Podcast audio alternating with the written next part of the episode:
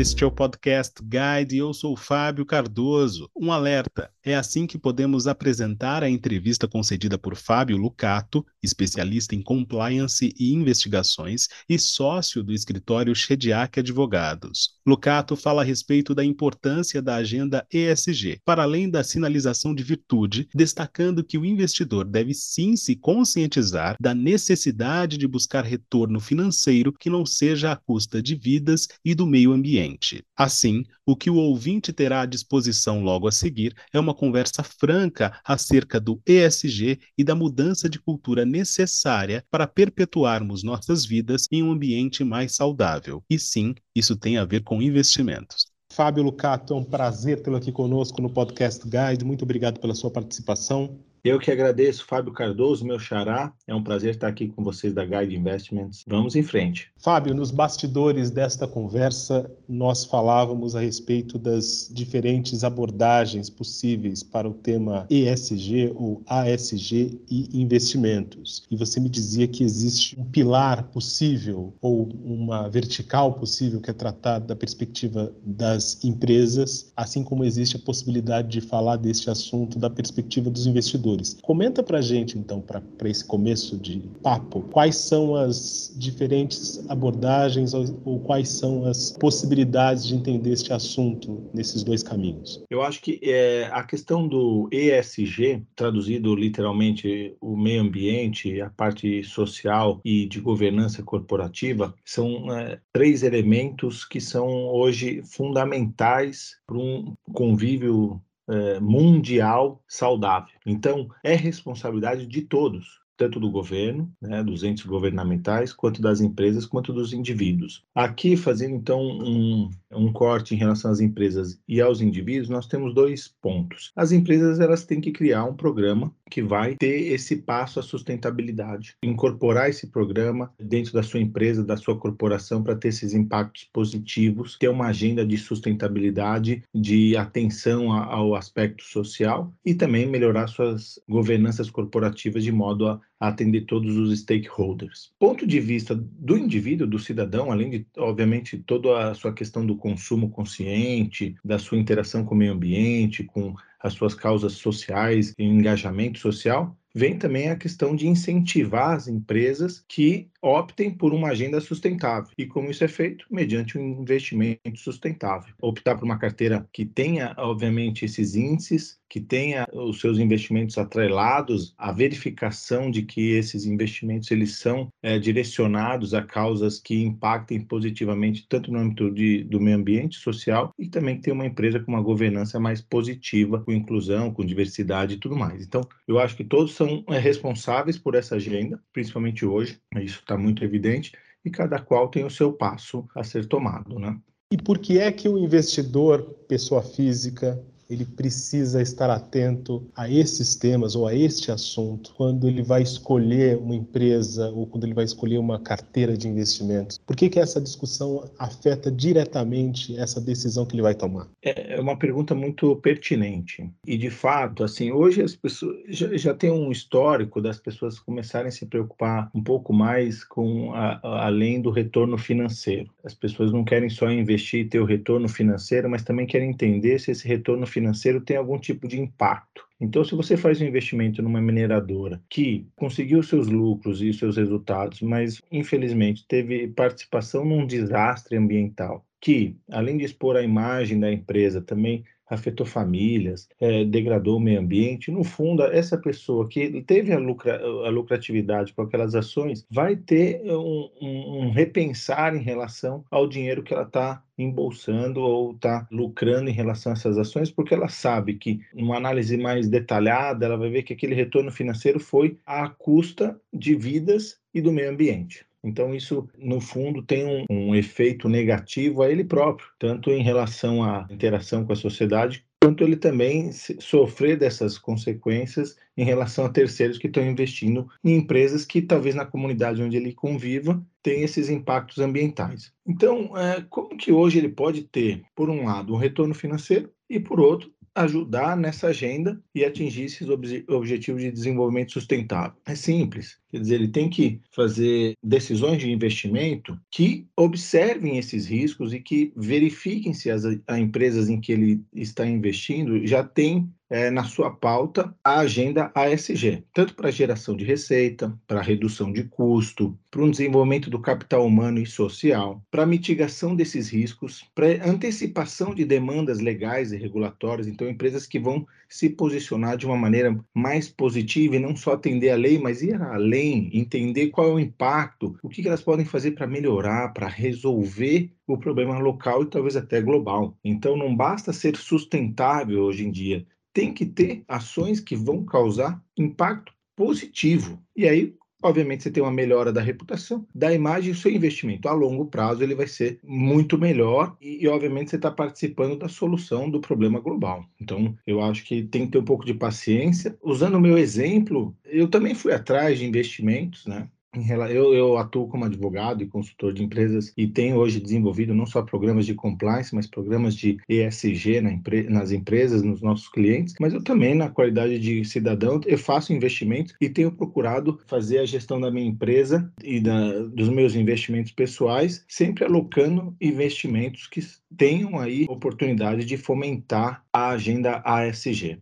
Digo que é difícil uh, em relação a hoje o que acontece no mercado global. A gente tem uma alta de inflação, nós temos uma instabilidade eh, em relação aos mercados de capitais no mundo, em função da guerra, em função de tudo que a gente está vivendo. Então, é, é difícil fazer essa decisão entre optar por um mercado que não seja um, mercado que chinês, que eventualmente tenha lá uma responsabilidade com os direitos sociais, trabalhistas, etc., e investir em locais que vão demorar um pouco para ter esse retorno financeiro, mas estão alinhados com a agenda do, do, Pacto Global da ONU e com isso trazer uma melhora de qualidade de vida para todos. Agora, Lucato, isso tem a ver muito mais com uma questão de natureza moral ou envolve de fato elementos que afetam os fundamentos das companhias que são investidas? Porque, ao que parece, pelo menos para quem acompanha o noticiário, é que essa preocupação com ESG hoje tem muito mais um efeito de estima e, como você mesmo disse, de reputação, do que do ponto de vista do negócio das empresas que estão aportando capital nesta ou naquela tese de investimentos. Como é que a gente compreende esse cenário tendo em vista todos esses elementos ao nosso redor? Perfeito. Perfeito. É, eu acho que não é só uma questão moral, ética, principiológica tá? Muito, embora os princípios de um investimento responsável, hoje eles estão cada vez mais em pauta, as pessoas estão cada vez mais tomando consciência de que o investimento que elas fazem, isso fomenta ações e tem o seu reflexo. Então, se você canalizar os seus investimentos e as suas ações só para o retorno financeiro, acaba que você está sendo não só egoísta, mas está direcionando toda a atividade econômica para um caminho que lá na frente ele pode ser negativo para todo mundo e acabar repercutindo negativamente. Você pode ter ganhos, talvez, financeiros a curto prazo, mas a longo prazo você não vai ter. A Covid vem trazer isso muito claro para todo mundo, o impacto das nossas ações em termos globais também. Então, eu vejo que tem muitos investidores já caminhando para investimentos no green, no social, é, bonds, etc. Quer dizer, dando esse dinheiro, é, comprando e postando em títulos que são atrelados, carimbados com causas ambientais, tá certo? E eu acho que não é só uma questão moral, porque as empresas elas têm que perceber que elas precisam inovar o ganho de capital, quando ele é feito sem o repensar do modelo de negócio, quando esse ganho de capital ele é feito sem considerar todos os aspectos ambientais, ele está sendo um ganho de capital fadado ao insucesso, porque lá na frente, mais cedo ou mais tarde, a conta vai ser paga por isso. Então, eu dou um, talvez um exemplo para ilustrar é a questão da, da mudança de, de energia. Né? Então, a gente tem hoje, por exemplo, os carros elétricos. Né? Hoje, é, acessar esses carros elétricos é algo muito difícil, principalmente aqui no mercado brasileiro. Você vê o, o preço disso. É, é, difícil os consumidores comprarem carros elétricos, mas é uma tecnologia que tem que chegar, vai chegar em algum momento. A gente sabe que os carros que a gente está comprando hoje, que tem outro tipo de combustão, eles não vão circular, porque eles fazem mal ao meio ambiente. É, é uma questão de trazer essa tecnologia para ela ser mais acessível, entender que essa mudança é necessária, sim Então, eu vejo que o bom desempenho financeiro ele tem que estar necessariamente atrelado a um fator ASG, para que esse investimento ele seja a longo prazo ele seja sustentável. Do contrário, em algum momento a pessoa vai perder ou a empresa vai ter um desastre ou, ou vai acontecer alguma coisa, uma oscilação ali e esse retorno ele não vai ser positivo socialmente dizendo. Muito bem. Eh, Lucato, como é que as empresas, portanto, no seu, eh, na sua percepção, estão se organizando para mirar para essas iniciativas que estejam ligadas ao green, sem que isso pareça apenas uma lavagem de reputação, aquilo que alguns chamam uhum. de greenwashing. É, esse greenwashing tem que ser evitado de toda maneira. Isso é um marketing feito para ludibriar as pessoas e, e, e, entender que a empresa é como se, é um layer falso em relação às operações, né? Então ela precisa realmente repensar o seu modelo de negócio, é, trazer, incorporar iniciativas mais ecológicas, é, redução de custo, aprimorar, reter talentos, trazer a diversidade, inclusão, é, melhorar os seus mecanismos internos de decisão, de compliance, enfim, são vários fatores que estão elencados aí. Há um guia da B3 que traz uns 14 passos para que a empresa ela possa, de fato, trazer essa agenda para o seu dia a dia. Né? O primeiro passo, que é fundamental, é engajar a alta liderança. Então, quando você pega o top management, o board of directors, os seus acionistas, investidores e traz a eles essa informação de que a mudança no, na operação, que incluir essa agenda vai ser mais positiva ao longo prazo, quer dizer, você vai trazer uma lucratividade sem ter que agredir o meio ambiente e violar direitos humanos e, enfim, tomar posições que não sejam ortodoxas, é o primeiro passo. Então você faz o engajamento da sua alta liderança, né? E aí a gente tem que trazer uma agenda de sustentabilidade a partir de uma decisão da liderança. Tem que assumir esse papel de patrocinadora dessa causa, mudando a cultura dos acionistas, dos sócios, do conselho, para daí isso irradiar para todos os demais da companhia. O passo seguinte é estabelecer uma governança de sustentabilidade, ou seja, você realmente cria no âmbito empresarial uma estrutura formal de governança, com pessoas do é, executivos, o C-level, os corporates, os diretores de unidades de negócio, consultores externos também para que eles possam avaliar a empresa de quem está de fora e considerando o cenário econômico, jurídico e regulatório do ponto de vista de quem está fora da corporação. Então você faz um comitê de sustentabilidade. Daí em seguida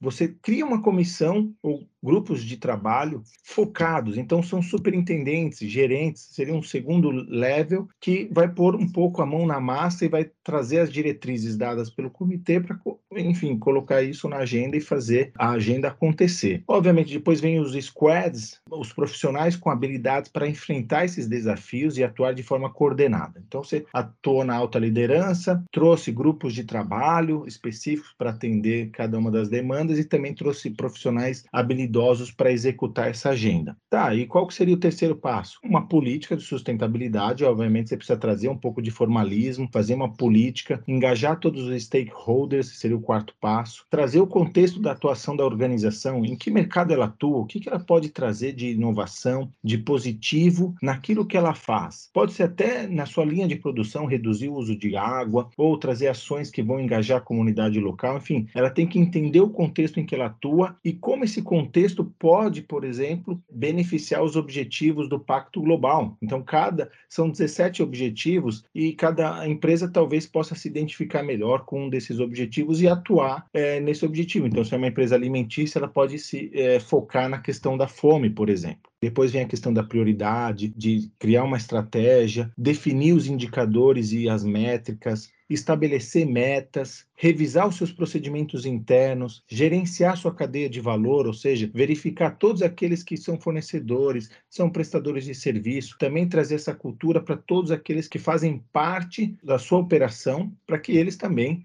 é, não adianta você ter uma operação limpa se o seu fornecedor usa trabalho escravo, usa é, altamente poluidor.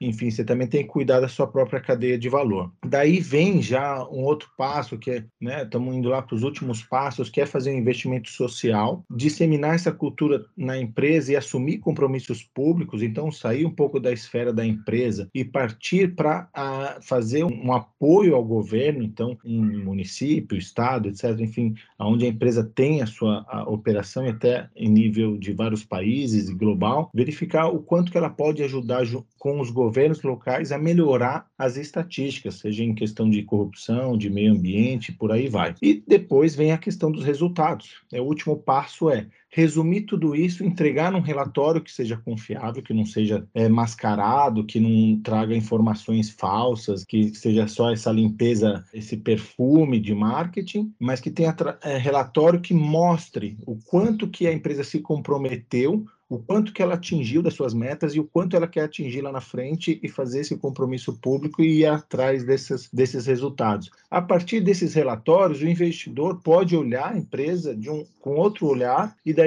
observar, falar, não, realmente essa empresa está dentro de metas, está se esforçando, está trazendo indicadores confiáveis, portanto eu vou investir nessa empresa e vou ser um coautor dessa mudança empresarial. Então, ele investe naquela empresa, compra ações daquela empresa, e daí tem um engajamento do investidor, da empresa que está colhendo resultados com essa nova gestão, e, portanto, todo mundo sai ganhando. Para você, Fábio, é fundamental que as empresas também se comprometam a partir do exemplo, ou seja, não há como elas pregarem apenas as práticas sem liderar pelo exemplo? Com certeza. Na Austrália tem uma expressão muito é, importante que é o walk the talk. Para você poder falar sobre algo, é importante que você tenha caminhado sobre esse walk. É, é o walk do talk, né? Então, para você falar algo, é bom que você tenha caminhado, que você tenha experiência para daí poder falar sobre isso. Esse é um passo. Né? Então, é você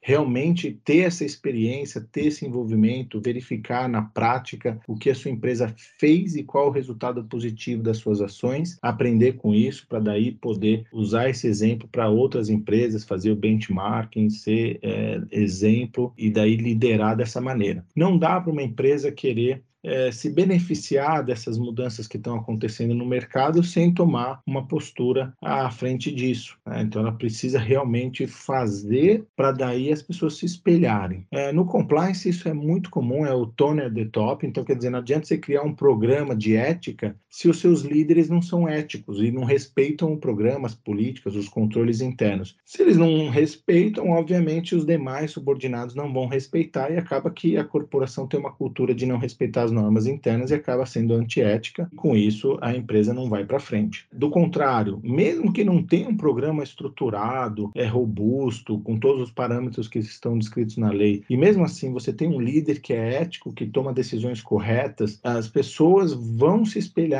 nesse líder e com isso toda a corporação está caminhando num único tom. E isso é realmente fundamental para o sucesso. Então, não adianta só ter esse, as coisas escritas, as divulgações, os números, mas na prática, no dia a dia, todos devem estar realmente engajados na causa. E como é que os investidores podem buscar companhias que tenham esse perfil, que estão atentas, portanto, a essas mudanças urgentes e necessárias das práticas ESG? Você mencionou aqui alguns critérios que as companhias podem adotar. Existem critérios que os investidores podem adotar na escolha dessas empresas? Com certeza. E aí vem o driver da mudança, porque se o investidor não toma essa cautela, a mudança não ocorrerá. É como o voto num processo eleitoral, né? Se o eleitor ele não avaliar o seu candidato e fizer um voto não consciente, acaba que a estrutura política continua e a gente não vê as,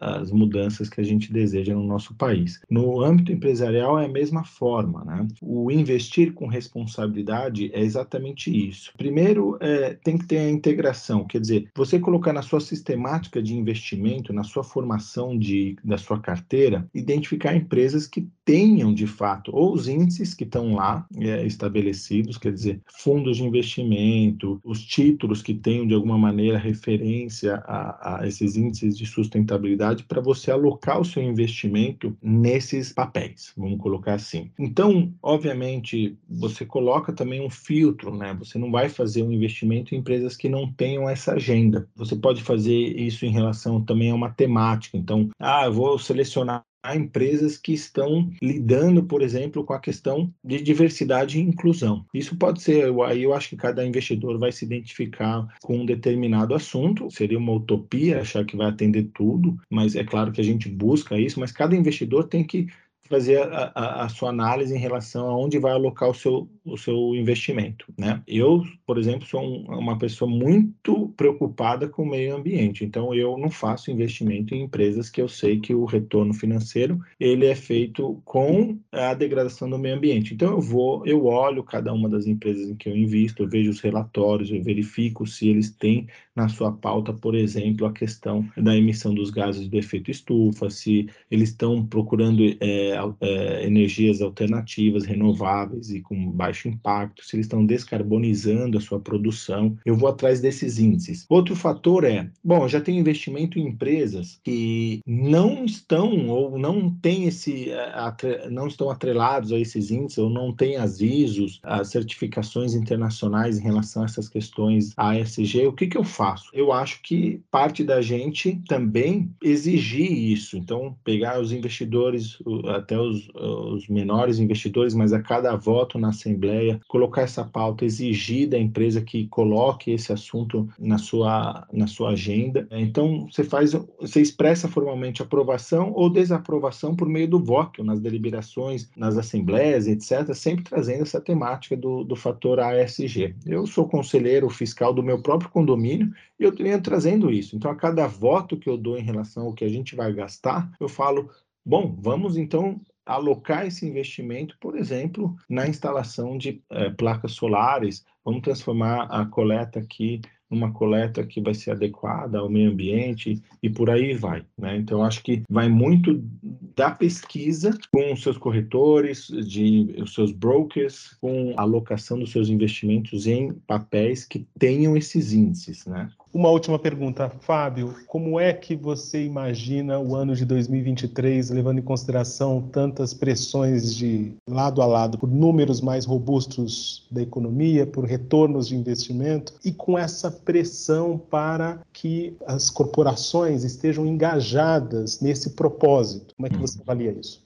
É, a gente tem como sempre, né, um desafio enorme em relação a essa agenda, né? Porque de, de fato, você fazer uma, um, esse movimento e ainda manter retornos financeiros altos é realmente difícil, porque isso envolve mudança de tecnologia, mudança de cultura, refazer o seu modelo de negócio, assumir compromissos e pactos que talvez vão consumir um pouco ou até muito desse retorno financeiro dessas metas. E aí que vem o ponto driver de, de é, que eu acho que é a grande diferença. Então, se a gente pegasse o mercado antes da pandemia, seria inimaginável que as pessoas trabalhassem em formato home office e que talvez as metas fossem reformuladas, recalculadas, ou que tivesse toda essa flexibilidade, etc. E a gente vê, em, alguma medida, um passo significativo em relação a trazer talvez uma melhora na, na qualidade de vida das pessoas e por aí uma produtividade mais focada, mais consciente. Então, é saber fazer uso dos seus recursos, é, é, e direcionar esses recursos de maneira mais é, otimizada. E talvez recalcular essa questão do quanto que realmente você precisa ter de lucro. Porque será que é fundamental você ter um lucro um numérico tão alto a uma custa de um ambiente de trabalho não, não sadio? Será que vale a pena você ter um retorno do seu capital, do seu investimento, uma lucratividade tão alta se você mantém ainda investimentos que afetam o meio ambiente ou que não tragam empoderamento das mulheres, que não tragam promoção de equidade racional, racial, que não tem esse movimento de preservar o meio ambiente, a Amazônia, etc. Então, o quanto que isso nos vai custar para a geração atual e para as futuras? Então, eu penso que a gente tem que mudar esse driver em, em ações muito pequenas em relação ao nosso consumo, ao nosso modo de vida, ao nosso estilo e também no nosso modo de ter lucro e de fazer negócios. Uma coisa não impede a outra. Eu, eu costumo aqui ter um exemplo, quer dizer, eu vi recentemente aqui,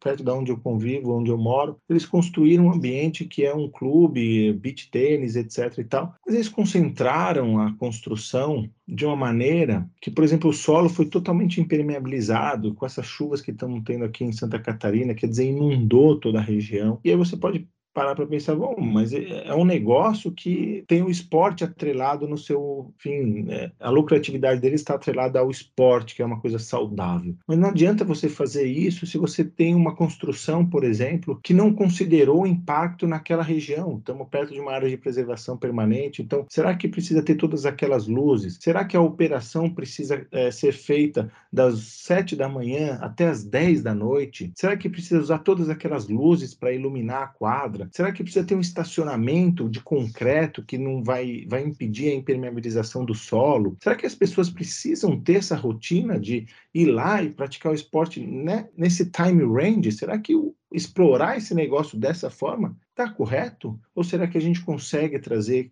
critérios mais saudáveis para o negócio, uma construção que talvez vai considerar o meio ambiente, não vai afetar tanto, vai fazer construções um pouco, é, uma quadra aqui, com um certo distanciamento da outra, para deixar o máximo do meio ambiente, para não, né, não causar impacto. E daí, então, a gente não está falando que aquela operação ela não vai trazer a mesma lucratividade, mas é ter um pouco mais de cuidado em como construir isso. Então, a exploração se baseia no lucro, ela é muito agressiva e esses lucros, obviamente, um dia vão trazer consequências ruins para todos aqueles que participam daquele negócio. Né? Então, eu acho que é rever as metas, é considerar mais o ser humano, trazer talvez formas, às vezes até o de consumo da sua operação. Você reduz uma forma de agir, você reduz o uso, o consumo da água, em 15%, 20%. Então, aqui teve o prêmio é, também de tecnologia de Santa Catarina, foi dado aí essa semana, para aqueles que simplesmente repensaram. Então, estou falando de uma empresa daqui de pisos, eu não vou citar o nome, mas eles trouxeram pessoas que foram rever o, a forma da operação, da, né, da geração daqueles pisos vinílicos, etc. e tal, e viram que era só mudar uma questão da linha de produção economizaram 15% de água. Imagina o impacto positivo de uma mudança dessa na sociedade,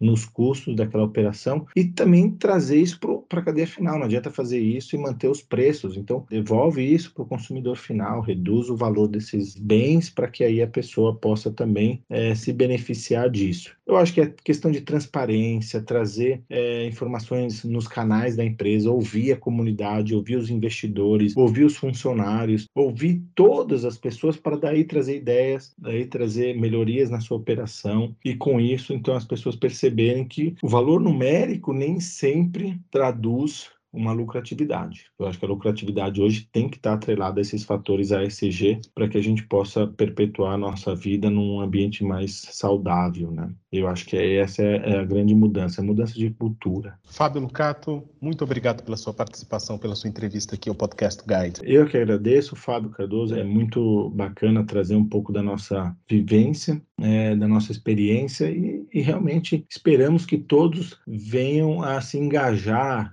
de fato, de corpo e alma é, nesse assunto, né? Então, é, a gente tem muito material aí. É, aqui no mercado nacional tem, tem o guia da B3 para você se interessar em relação a esse assunto e, e buscar é, investimentos, os green bonds, os social bonds, tem o Sustainability Linked Bonds, quer dizer, tem vários títulos e, e, e investimentos que são atrelados, que tem os, os, índices, o sufixo IS, que no fundo quer dizer que aquele produto financeiro tem um impacto positivo e um lastro que as pessoas, as empresas estão buscando atingir esses índices de sustentabilidade. Tem também a Ambima, até né, a Associação do Mercado aí financeiro e, e etc, para trazer mais consciência em relação ao investimento e também se você faz parte de uma empresa ou até na sua comunidade local, traga esse assunto. Faça uma política é, de sustentabilidade, repense a sua atuação de modo a trazer um impacto não só sustentável,